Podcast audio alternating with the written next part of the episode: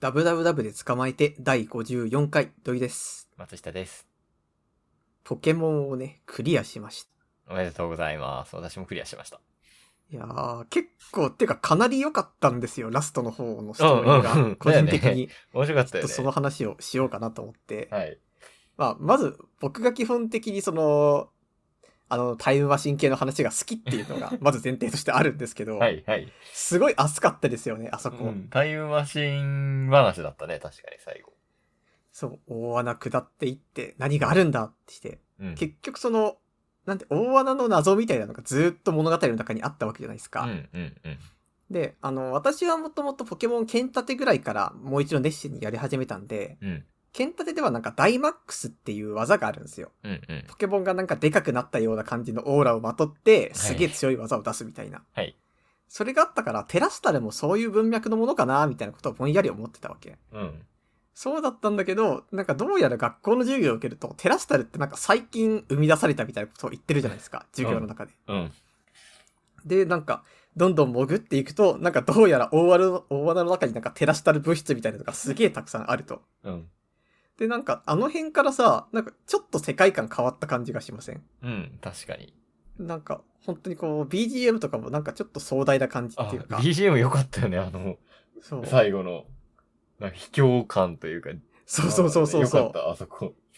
なんかずっとこう、遺跡の中にいるみたいな。そうそうそうそう。伝説のポケモン出てきそうですよ、みたいな。そうそうそうそうそう。雰囲気がずーっとあってさ、うん。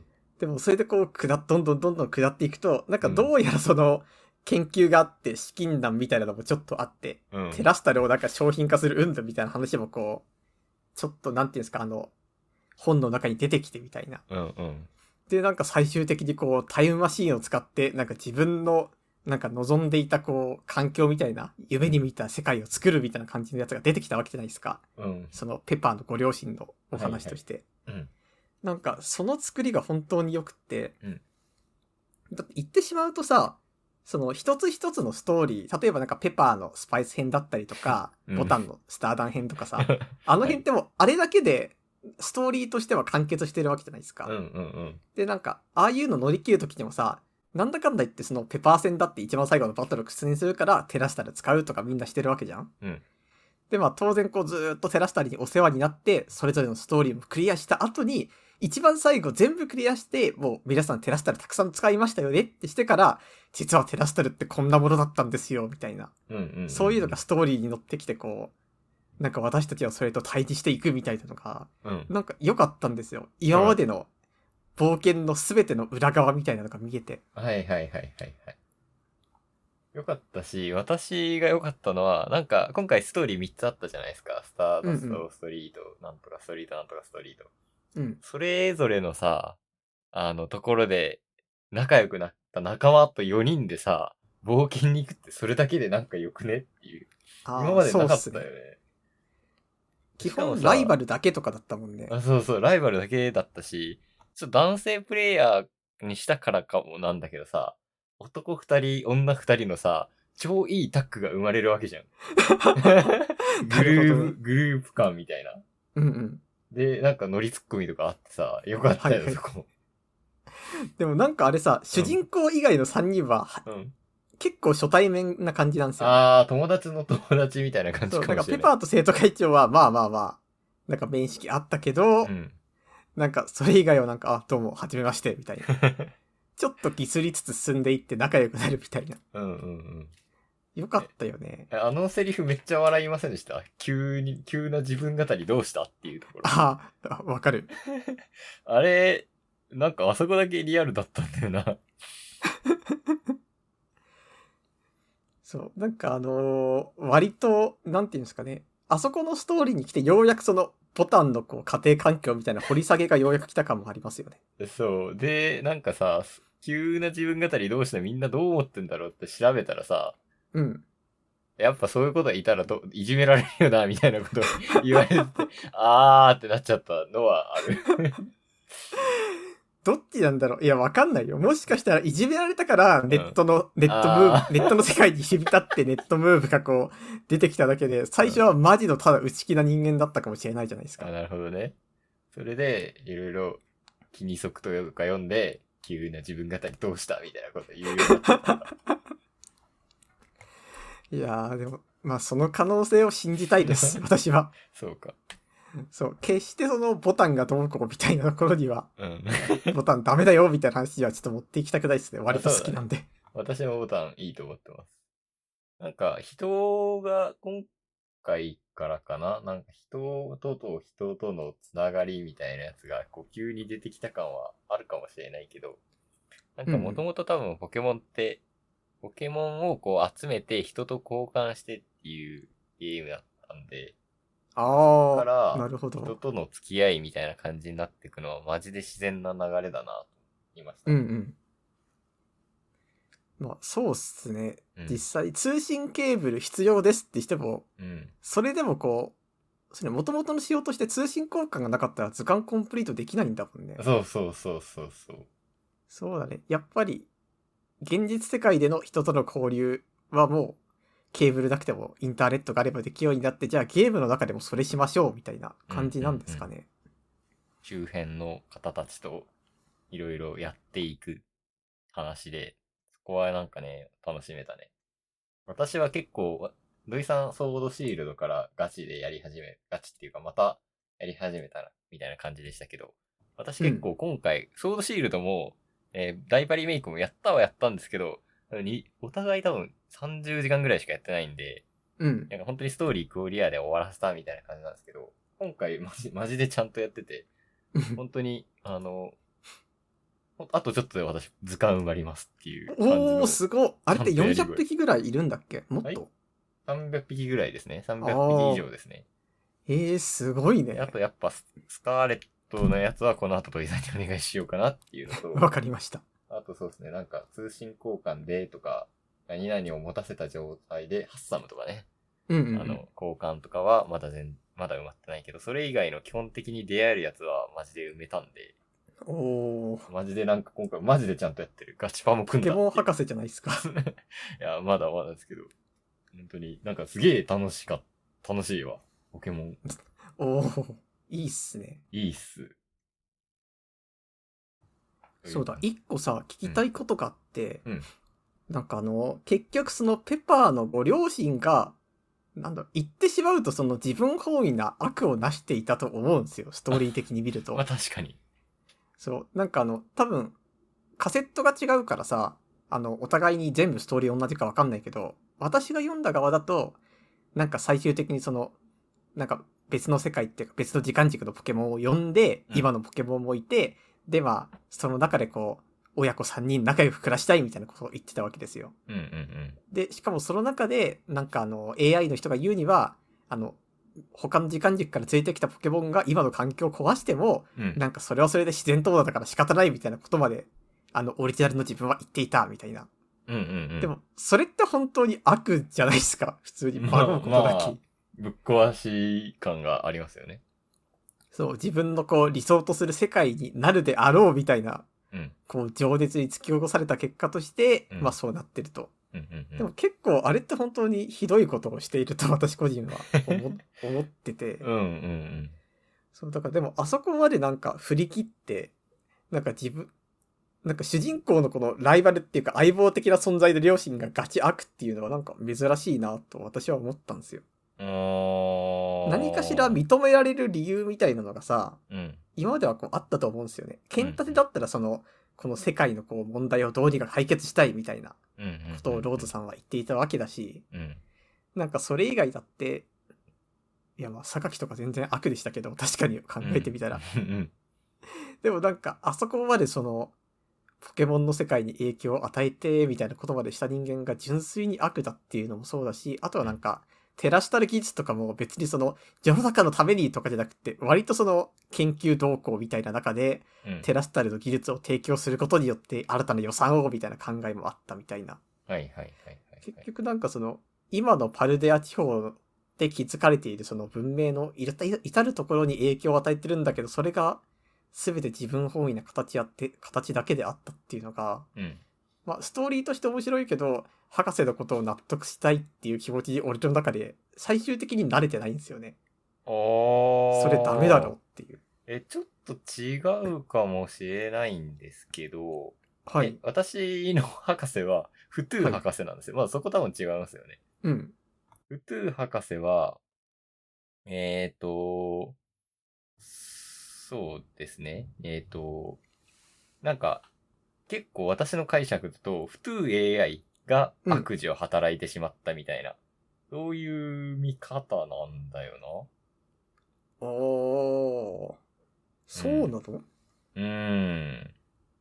私は、え、なんか AI の時ってさ、私は AI との会話で、はいなんか AI がタイムマシンを止めたいって言ってるんですよえ。嘘本当え それ逆俺は、本物が AI を止めなきゃって言ってるよ。えじゃあ逆なんだうん。ああ、そっか。私は過去からポケモンを召喚してるんですよ。ああ、そうそう。で、私は未来からポケモンを召喚しちゃったんですよ。ああ、じゃあストーリーも逆なんだ。ですかねそうなんだ。え、うん。じゃあオリジナル生きてるんですかそおオリジナルは死んだ。でます、死んでます。ああ、じゃあそこは同じなんだ。はい。へへこっちはなんか最終的には、うんその、なんかオリジナルのタイムマシン計画を止めて、うん、うん。最後 AI もなんか過去に行くんですよ。うんうんうんうんで、そで。こで新新しいポケモンと出会うのが楽しみだぜみたいな感じで過去に消えるみたいな。あー、でもそこら辺はなんか似てますね。未来に。私は未来で、ん待っているよじゃないですけど、未来うんうで過ごしているから、みたいな感じで、去っていく感じです。ああ。えー、なんかじゃあ全然違うんですね。トゥーはね、わ、悪悪くないやつだと思うな。私の解釈が間違ってなければ。なんか私の方は、うんなんかあの、独善的にこう、割となんか理想の環境で過ごしたいみたいなと、まあ私の言い方もちょっとあると思うんだけど、うん。そういういろんなポケモンが入り浸れる環境の中で家族で暮らしたいみたいなことを言ってたら実験の中で博士が亡くなってしまって、タイムマシンがずっとこう起動し続けてるからそれを AI と協力してどうにか止めるみたいなストーリーでしたね。うんうんうんうんうん。なるほど。そかじゃあ全然違うんだね、最後の方。違うかもしれないですね。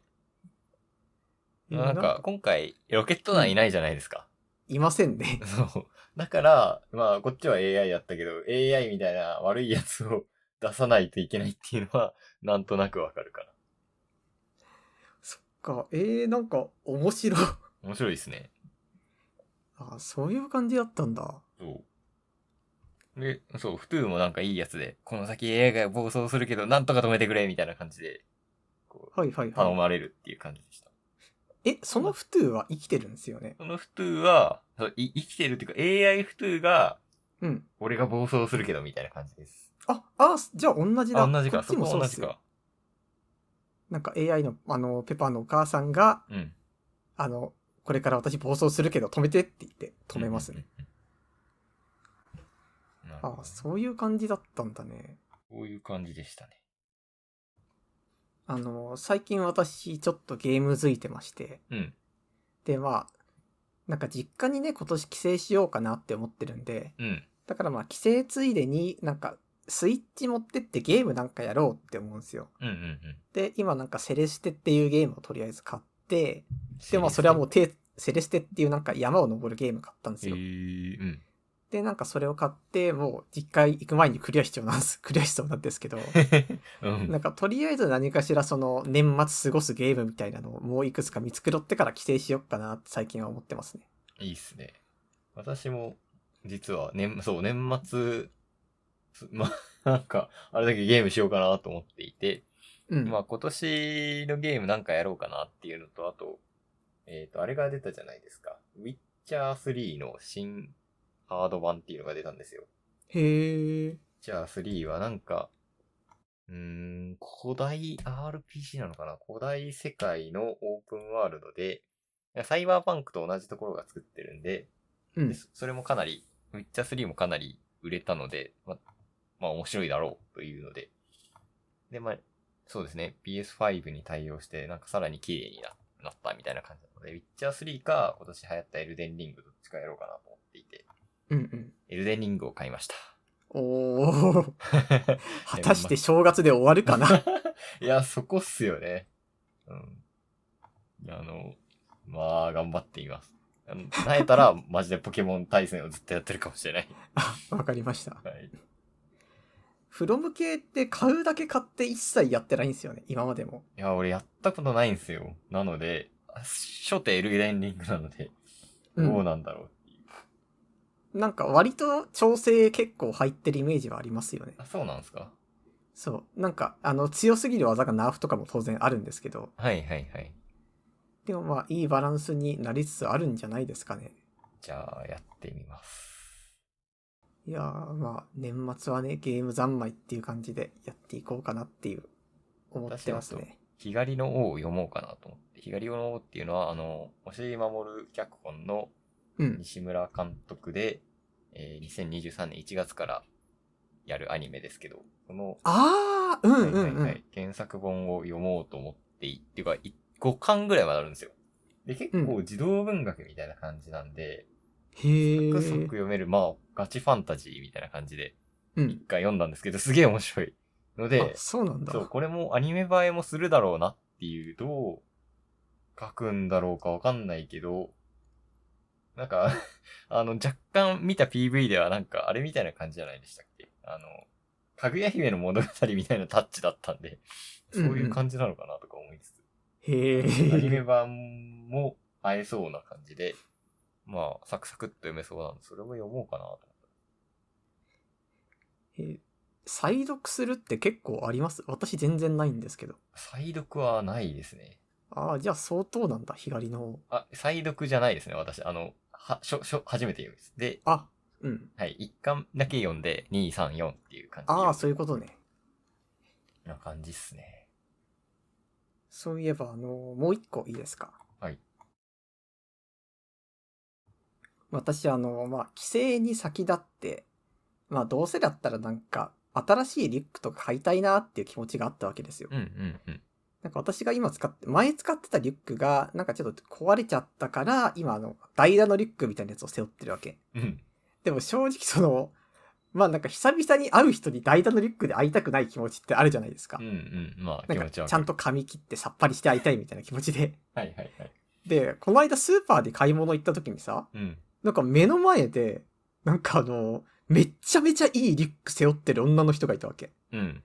でも本当になんか黒の、なんか小ぶりの、なんかシュッとしてるリュックで。うん。それは、なんかなレんズか、土井さんの心に刺さったっていう意味でのいいリュック。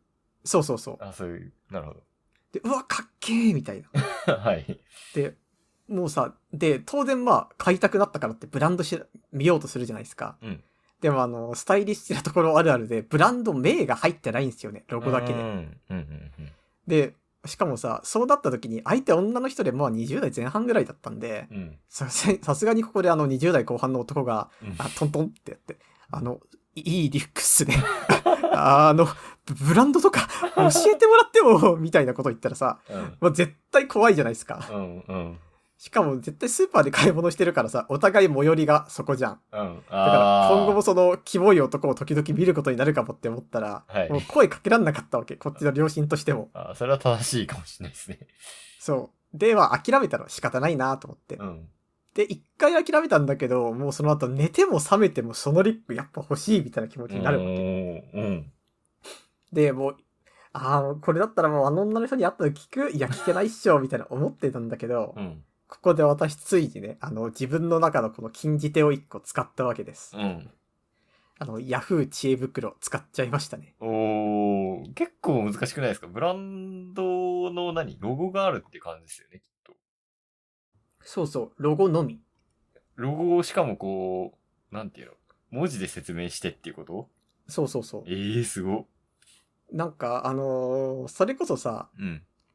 あの、 結構難しいロゴだったらあれなんだけど、私が見たの簡単だったんですよね。うん、うん。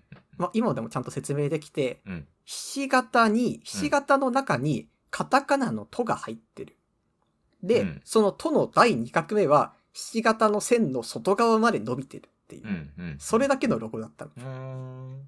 だからまあ文字として説明できるし、いいかなと思って、パーンとこう、ファッションコーナーみたいなところに質問投げたわけ。うん。でもさ、あの、こっちとしてはその、 ヤフー知恵袋ってすごいインターネットだからネタにされてるところじゃないですか。まあね。あの、ツイッターちょっとやるだけでもさ、ヤフー知恵袋面白回答みたいなのが時々回ってきたりして、うん。だからもう、あー、これで晒されたら嫌だな、みたいなことを思いながら投稿したわけ。うん。そうしたんだけど、あの、13人閲覧の時点で、うんもう、これじゃないですか、みたいなへえ、うん。ことをパンさん的に書いてくれる人がいてさ、うん。もう本当にさ、その時、あー、なんか、今まで俺は偏見でものを見てたなって気づいたんですよ。 ああ、なるほど、なるほど。そう、だからすごいなんか、いい体験をしましたね。えー、え、メーカー名普通に聞きたいんですけど、聞いていいあで、すあかの、ウェクスレイってややつですうー。ん。なんかすごいかっこよかったんですよね。リュックもそれで見つかったって感じですかそう、見つかった見つかった。へえ。もうその人がリンク貼ってくれたからって、うん。あー、リンクありがとうございますって思いながら、普通にリンク踏まずに名前で検索したんですけ ど、うん。 まあリンク踏むの怖かったんで。で、まあそうした結果、本当にその私が見たリュックがドンピシャでこう映ってて、へもうめちゃめちゃ嬉しかったし、なんか、ああ、インターネットってこういうあったかい場所だったんだっていう再確認ができま した。え。へえ。いや、よかったじゃないですか。そう。でもなんかね、やっぱりこういうのってなんかインターネットの弊害みたいなところがあると思ってさ、うん。なんか割とその、ヤフー知恵袋のことをなんか、ああ、ヤフーは知恵袋はさ、みたいに言う人がいたり、うん。そういうとなんかもうスラング化が問題だと思うんですよね。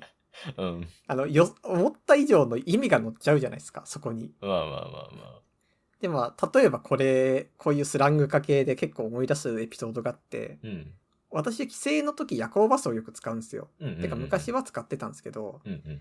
で、友達に夜行バスで帰るんだって言ったら、えーいや、夜行バスってそれ座席もうケツが割れるよみたいなことを 友達が言うわけ。うんうん。で、いや、全然夜行バスいいけどね、背骨痛くなる時あるけど、みたいなことを言ったんだけど、うん。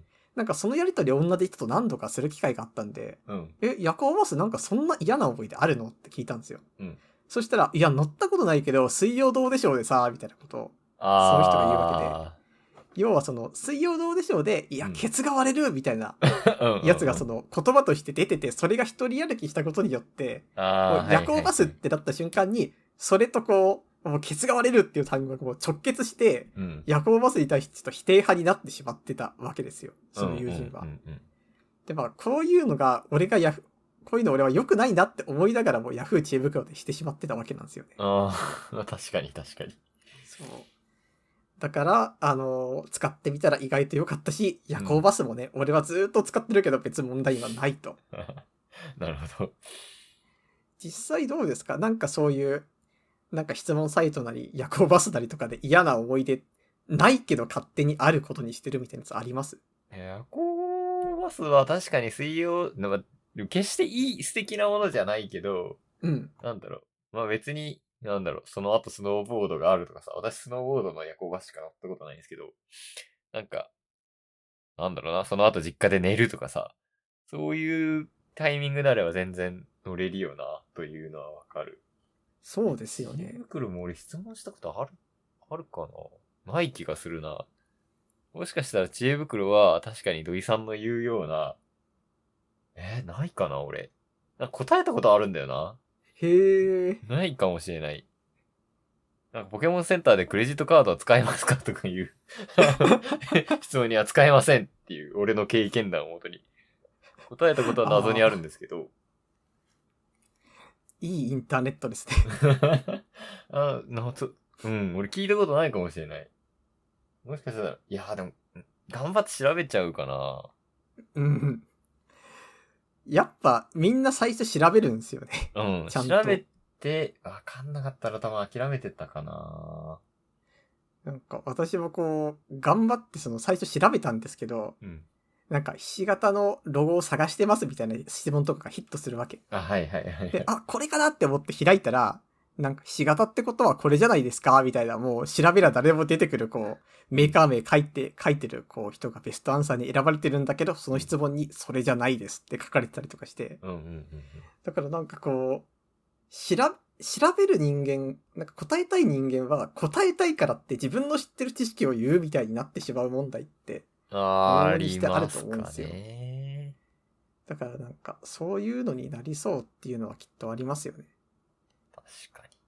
ポケモンセンターでクレジットカード使えないっていうのは、マジでこう、いい回答だとは思い ます。実体験があるからっていう。いやーでもなんかそういうのってやっぱりレアな気がして、例えば、なんか体調悪いと体、 なんだろう、体調とかこう体の不調みたいのをさ、調べるとヤフー知恵袋とか出てくるじゃん。 出てきますね。出てくるよね。 ああいうのとかはどうなんだろうなって思っちゃう自分いるよ な。多分、それこそその、クレジットカードは、すべての店共通でそうだからうん、答えていい内容なんだけど、体調ってレアケースじゃないですか。そうですね。しかもその体調を答えてくれる人って、知恵袋で常に体調の質問を探してる人間なわけですよ。うん。あの、答えられる体調の質問を。うんうんうん。ってなってくるとなんか濃い回答しか集まらない気がするんですよね。確かに。え、で、ちょっと今、ポケモンセンタークレジットカードでググったんですけど、はいあの、使用できるって書いてあります。えなので、じ、はい時期かなこれは時期だと思います。ああ、わかりました。やっぱね。決して嘘をついたわけではない。嘘ついたわけでは多分ない。いやーだからこういう情報の古くなっていくとかもありますしね。そうっすね。さすがに10年前のとかを参考にできないですからね。ああ、いそうのそうそう。あねやっぱ AI に聞くのがいいんですよ、最近は。使ってみました、チャット GTP。ああ、まだ使ってないけど、めっちゃ人すがごいっ使っすてよるのは見ました。でもあれって多分なんですけど、うん。なんていうかその、思ったのが、なんかあれ、名言を避ける傾向があると思うんですよね。これとこれどっちがいいですあーうかーんみたいなのとか。それを、なんか、あ、もうちょっとちゃちゃんとはっきり言ってとかもやると、はっきり言ってくれるんですよ。あ、そうなんだ。そう、もっと長く答えてとか、へ普ー通にメール書くとき、これを添削しとか、ちょっとな長めに言ってみたいな感じでやると、マジで長く書いてくれたりして、これはすごいっすよ。私、あれで一個やってみたいことがあってさ、うん。あの、要はあれってインターネットとか、いろんな中から問題を見つの答えを見つけてきたりとかするわけじゃないですか、おそらくは。っまあそうですね。てなった時に、その、誰も問題として、あの、捉えていないけど、実際問題問題だよねっていう構造上の問題みたいなのって、まあ、まだあると思うんですよね、おそらくはう。んうんうんうん。で、そういうのに対して、例えばなんかそれが工事現場の問題だとした時に、工事現場の問題教えてってした時に、おそらく出てこないんですよね。まだ、まああの AI だと。うん。なぜなら誰も問題だと思っていないから、そのログがないっていうことで。うん。だからそういうのがマジで問題として捉えられるようなアルゴリズムができた時ですよね。ああ、まあ、そ、 そしたらもう最強になります。人間超えますね。そうそう。いやー、言ってほしいなーなんか、うーん、うーんって頭を悩ませてる時、いや、これはもっと上位レイヤーに問題があって、みたいな、はぁーみたいな。 神様でね、そこまで行ったら。どうなると思うそれこ。そ、あ、どう、そうですね。なんかマジでその、何かをこう作り出す労働よりもなんか出来上がったものからうん、なんかいい感じにしていく労働の方になんか私たちはどんどんどんどん価値を見出すみたいなのは、こうある気がしてて、うんまあ、チャット AI もおそらくそうじゃないですか。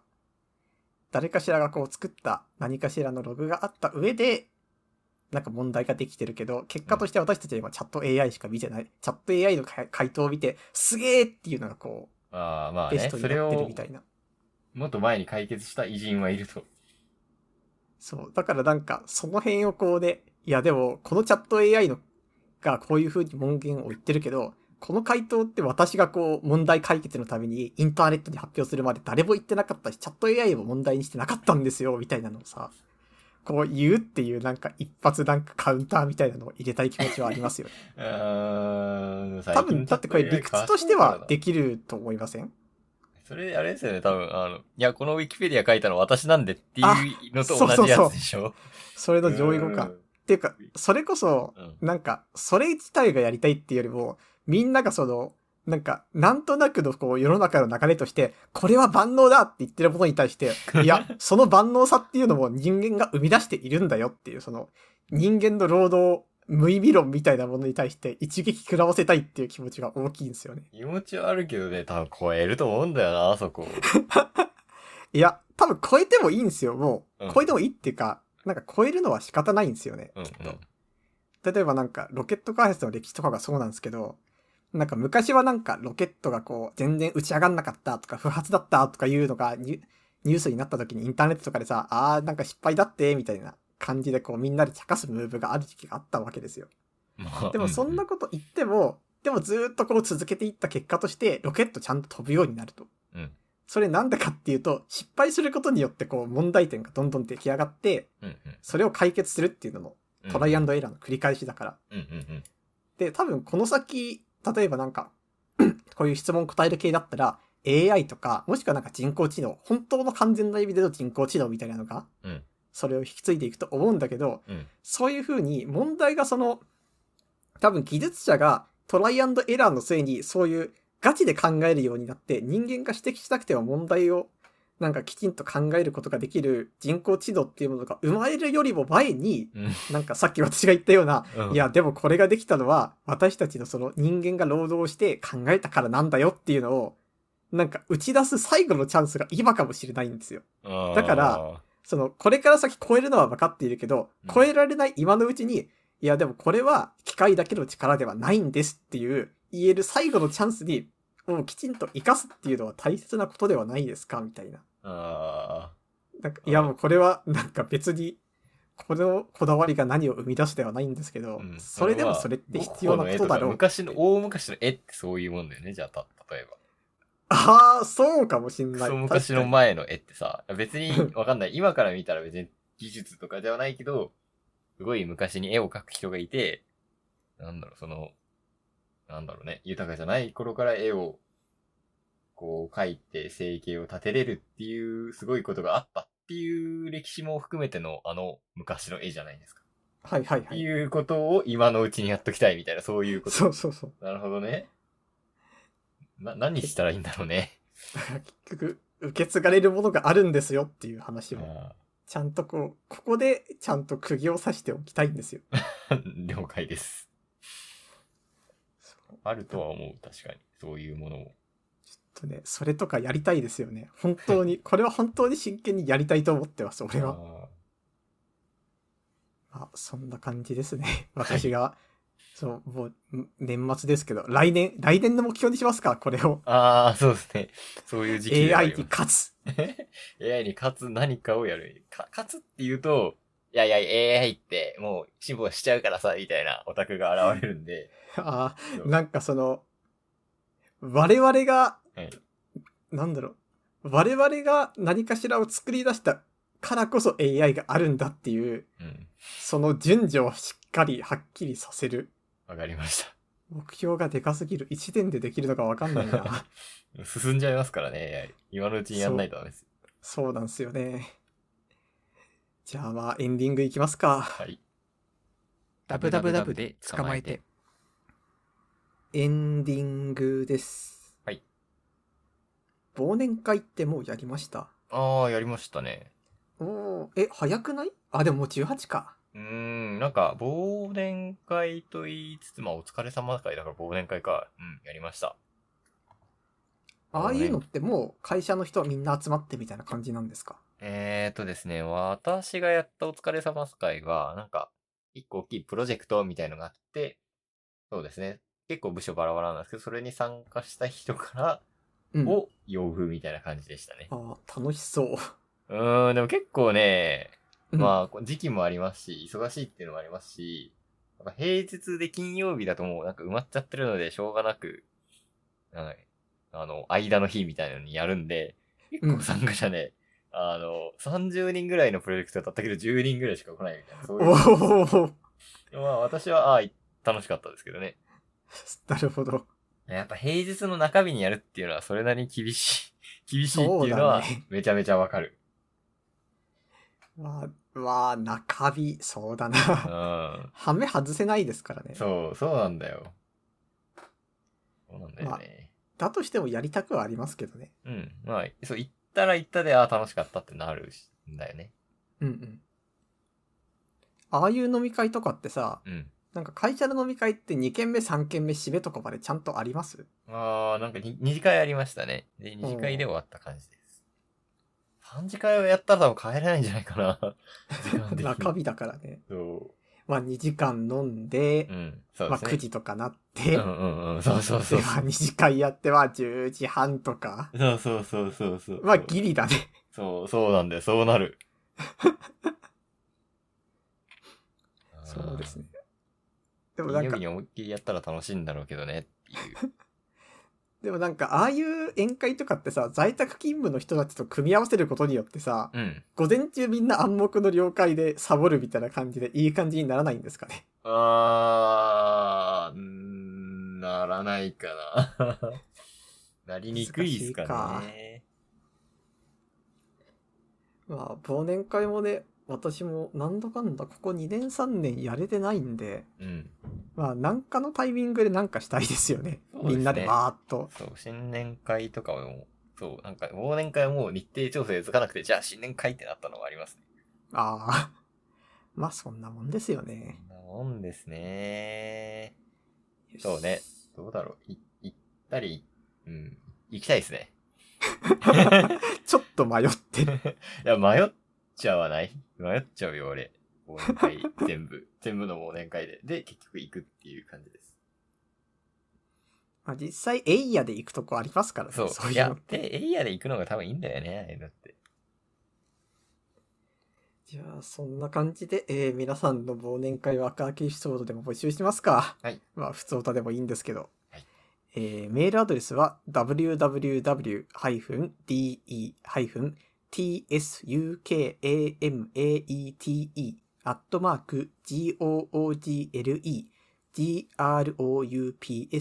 www-tsuskamate.google-groups.com です。えー、ツイッターの方からホームページ飛べますので、そこのメールフォームからもおい、えーメールお待ちしております。はい。じゃあ次回は、えー、12月、あー、多分ね、この日私予定があるので、なんか別の日収録だけど、はい。